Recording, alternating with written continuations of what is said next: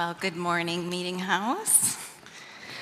We were chatting beforehand about how often I've been here, and we couldn't decide if it's maybe like six times. But then when I was referred to as a guest, I'm like, well, maybe I'm like that annoying guest that won't leave. Just keep coming back. Uh, but I am glad to be here this morning. I'm also glad they decided that they could give me four hours for this message. Um, not sure if you were aware of that, but we at 40 Orchards we'll do scripture circles that are two hours long on like two of the verses that Debbie just read for us, because these are so thick and rich and deep. And so uh, we'll do what we can. I will try to stay within the time limit, but I make no promises. I'd like to invite us to start in our imaginations and start with our own stories. So I want you to think about where you were and what you were doing 40 years ago. And if that was before you were born, congratulations. Many of us in this room can think back 40 years. And I want you to think and imagine about the life that you have built in the last 40 years. I want you to think of the job or jobs you have had, the relationships that have begun, the relationships that have ended, the paths you have taken, the children you've had. And I want you to imagine what it would be like to have to give all of it up.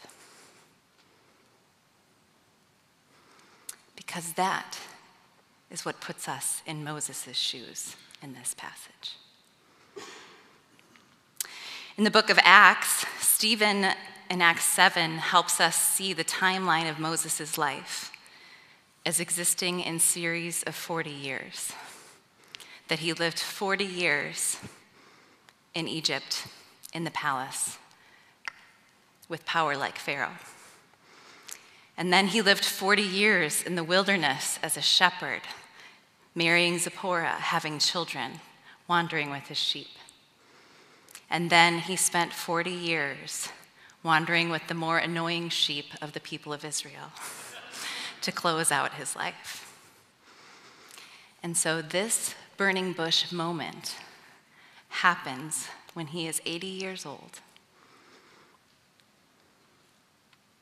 And as a part of the conversation with God, when we really look at what God is asking him to do, he is asking him to give up his life in Midian and go back to the place he fled from 40 years ago because there's something God wants him to do there.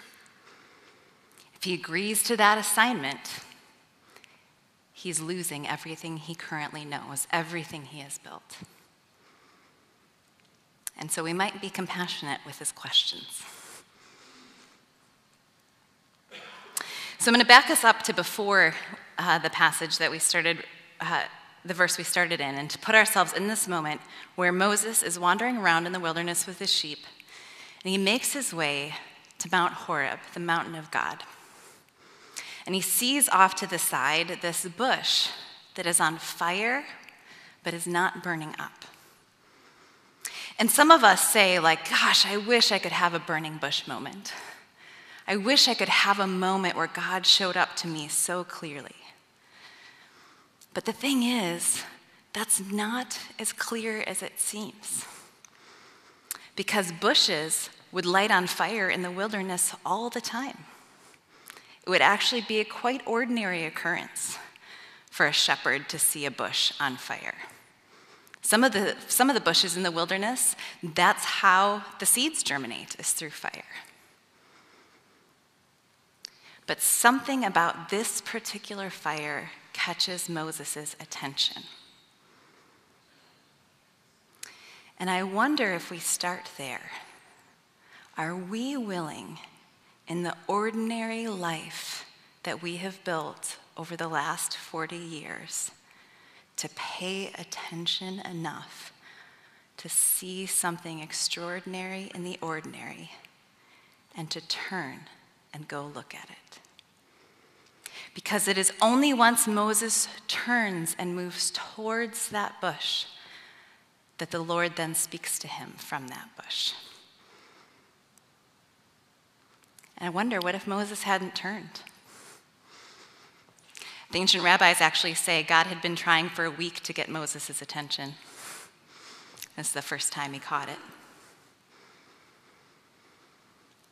So he goes to the bush, and God starts by saying Moses' name twice Moses, Moses. Moses says, Here I am, which is Hineni in Hebrew. And uh, if you track the word Hineni, that's the word that uh, Abraham says. When God says Abraham, Abraham, uh, Abraham says Hineni. God says, Take your son, your only son, take him up the mountain to sacrifice him. Hineni is a word that shows up with a full presence of being willing to engage in the wrestle of what God's about to ask. And that's how Moses shows up. Here I am. And then God starts saying why he's there that he has heard the cry of his people, he has seen their oppression, and he wants, and he's going to go free them from Egypt, Mitzrayim, the narrow place. And then he says, Moses, it's actually you that I'm going to send to do that. The word for send there is the word shalach, which means to stretch out, to send away, to forsake, or to hurl. God's not just saying, Moses, I'm going to gently nudge you. He says, Moses, I'm going to hurl you from the life you have known into a new life. It's a word for divorce, it's a word for being sent away or forsaken. You, I'm sending you away from all of this. So Moses' first question comes there. His first question is in verse 11 Well, who am I that I should go? There's probably a bit of a humility in that question. There's maybe a little bit of, uh, I'm not sure I want that assignment in that question. But notice that that question was already answered by the way God started the conversation. How did God, this is, we'll make this an all play. Do anyone remember from my little summary there how God started the conversation? By saying, Moses, Moses. Who am I? I'm Moses. What does Moses mean? Moses means to draw forth, to draw out, because he was drawn out of the water, but now his identity of being uh, someone who draws out is going to be used to draw the people out. God knows who Moses is. Does Moses know who Moses is? So then God says, Well, I'll be with you, and your sign that I'm with you is that you'll come back to this mountain after the people are freed. And let's think for a moment about how helpful that sign is. Like, what if I told you, go take a new job, and your sign that you're supposed to take that job is that a year from now, you'll have been successful at that job? That's the sign that God offers. I'm with you. It's you. I'm sending you. So then Moses asks another question. Well, okay, so let's say I go. Let's say I talk to the people. Like, what shall I tell them your name is? Who shall I say is sending me? And there's a couple ways to think about this question. One is that no one knew God's name at this point because Moses is the first person to ask. Another way to think about this question is to wonder whether Moses forgot God's name over the last 40 years. Maybe Moses doesn't know who the God of his fathers is. Moses grew up in the palace and then has been living in Midian. Does he know who the God of Abraham, Isaac, and Jacob is? So God answers that question with these three Hebrew words that you could Google search and study forever Ehyeh, Asher, Ehyeh. Ehyeh is the verb to be, or to exist, or to cause to exist. And it is repeated twice, and it is given in the imperfect tense with a relative pronoun in the middle. So, imperfect tense is sort of like future tense, but without a beginning. So, imperfect tense would be there's something that will happen in the future that began in some ambiguous point before now. So, in English, I think of the closest uh, to that is the idea of like, I, I am biking, I am speaking. When did I start speaking? Well, in this case, we know about 10 minutes ago. but it's a bit ambiguous in my phrasing. When will I be done speaking? Well, it depends if I decide to obey the timeline or not. So, this God, this response that God gives to what God's name is, is that verb to be, to exist, to cause to exist, in that tense that started sometime in the past and at this point is not yet completed. So, yes, you can translate that I am who I am. You can also translate it I was who I was. You can also translate it I will be who I will be. You can also translate it I am and was and will be causing to be. It is the verb to be and to cause to be that God names as God's name. I like the way that Rabbi Nahum Ward-Lev uh, translates this in his book, The Liberating Path of the Hebrew Prophets, which I highly recommend as a resource. He translates this, ver- this name of God into the word living presence. And one of the reasons I like that is because it captures the dynamic name of God much better to me than the word Lord does. Lord, to me, feels a bit like Zeus some God who's up there, kind of distance. But living presence isn't up there, living presence is here. Living presence was here, is here, will be here. Living presence was creating, is creating, and will be creating. Living presence is without gender. Living presence is a verb. How do we understand God differently if we understand God as a verb instead of a noun? Because that's how God reveals God's self to Moses.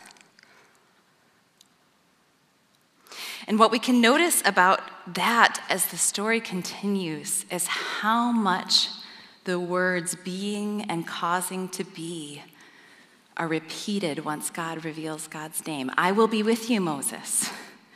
I will be with your mouth. I will be with you. I will be Ehyeh. God's repeating God's name. I will be with you. When, God, when Moses throws down the staff and it becomes a snake, it, the snake comes to be. It's that verb again. Do we believe in the capacity of God to be present and to cause to be? Or have we, like Moses, forgotten God's name?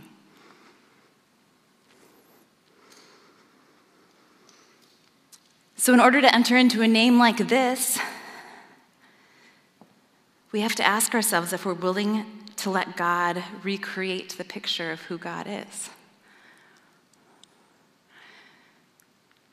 Because a God who has been and is and will be might not always show up the same way that God might challenge us, that might, God might want us to believe in their ability to recreate our life into something new, to be sent forth into something we didn't expect.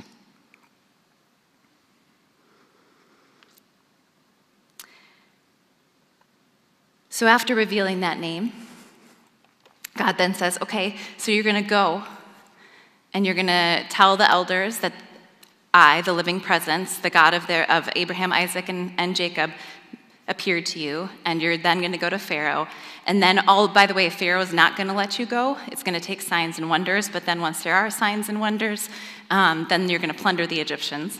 So then, the beginning of chapter 4, Moses has another question, as we might also, because he is being asked to leave his job as a shepherd and go to the most powerful empire in the world and tell them to give up the primary source of their power their labor. This is not a small assignment. So Moses' next question is okay, so what if they don't believe me? What if I show up to those people of Israel and they don't believe me? They don't think that the living presence appeared to me. And so then God does this annoying thing that God does and says, and asks a question back. and asks Moses, Well, what's in your hand? And Moses says, A staff. He says, Throw it down. And he does. He throws it down, he flings it to the ground and it becomes a ya, same verb, becomes a snake.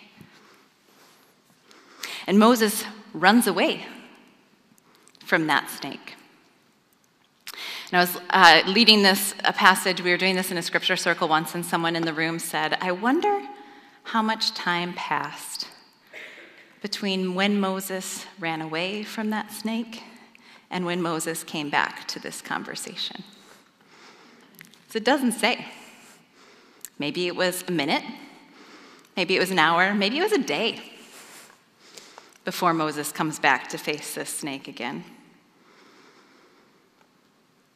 So it becomes a snake. And now he says, okay, God says, living presence says, okay, Moses, now put forth Shalach, same word that God's using to send Moses. Put out your hand, seize it by the tail. Now, I'm going to do an all play question again. Picture yourself in Moses' shoes. You are holding on to the tail of a snake. What is possible when you hold on to the tail of a snake? It can curl around and bite you. You don't pick up a snake by the tail, you pick up a snake by the head. Why would God tell Moses to pick up this snake that he ran away from by the tail? What is Moses being asked to trust? What is Moses being asked to learn as he reaches down to seize that thing he's afraid of and risk it biting him because it's what God asks him to do. So he does. He grabs it, he catches it with strength, and he holds it in his palm. And as he holds it in its palm, it becomes a staff again. And then there's this weird thing that ha- happens with a leprous hand. We're not going to go into that. But God is giving him signs to say if the people don't believe the snake, maybe they'll believe the leprous hand. If they don't believe the leprous hand, take this blood from the water from the Nile and make it into blood. He's giving him these signs. But the signs are scary the signs probably wouldn't be that reassuring if you're Moses. But Moses stays in the conversation. And then questions again in verse 10 But I'm not a speaker. I'm heavy of speech and heavy of tongue. There's also different ways to interpret this one. Sometimes people think Moses had a stutter. I wonder if he forgot the language of his people. He's been away for 40 years. What if his Hebrew and Egyptian's a little rusty? What if he's scared? What if he doesn't think he can be successful at this task that God is giving him? So God responds, Well, who made your mouth? Was it not the living presence? Was it not this being that was and is and will be and was and is and will be creating? I will be with your mouth. I will teach you what to say. And then, verse 13 Moses says, Send someone else. And what Pete Enns, uh, commentator, noticed about this verse is that in that verse, it's the first time Moses now does not use the name of God after Moses has learned the name of God. These other questions kept using that name, kept calling God that living presence. Now he just calls him Master, Adonai. And that's when the living presence gets mad. And I don't think it's because Moses is still questioning. I think it's because Moses is losing track of who this God is and what this God is capable of. And how it's this God who is sending Moses, which means it's this God that can do it.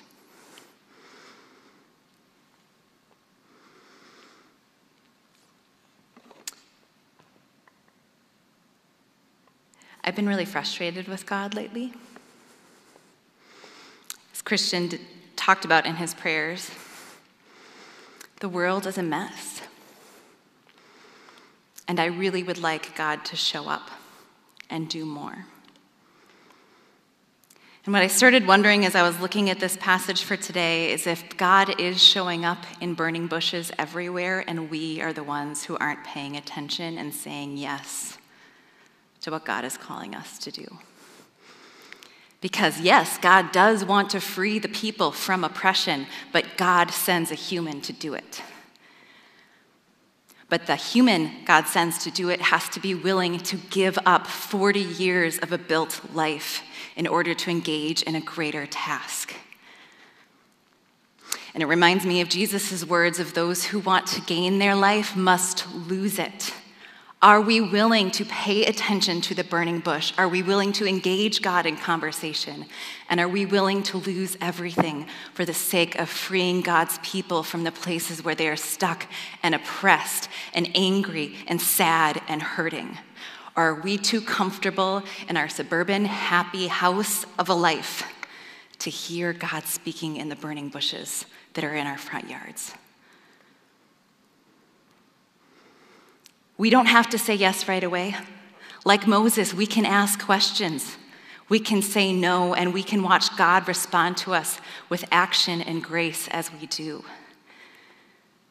Our first step is just to see the burning bush and turn and open to hearing our name and open to hearing what is ours to do to make this world something other than a dumpster fire.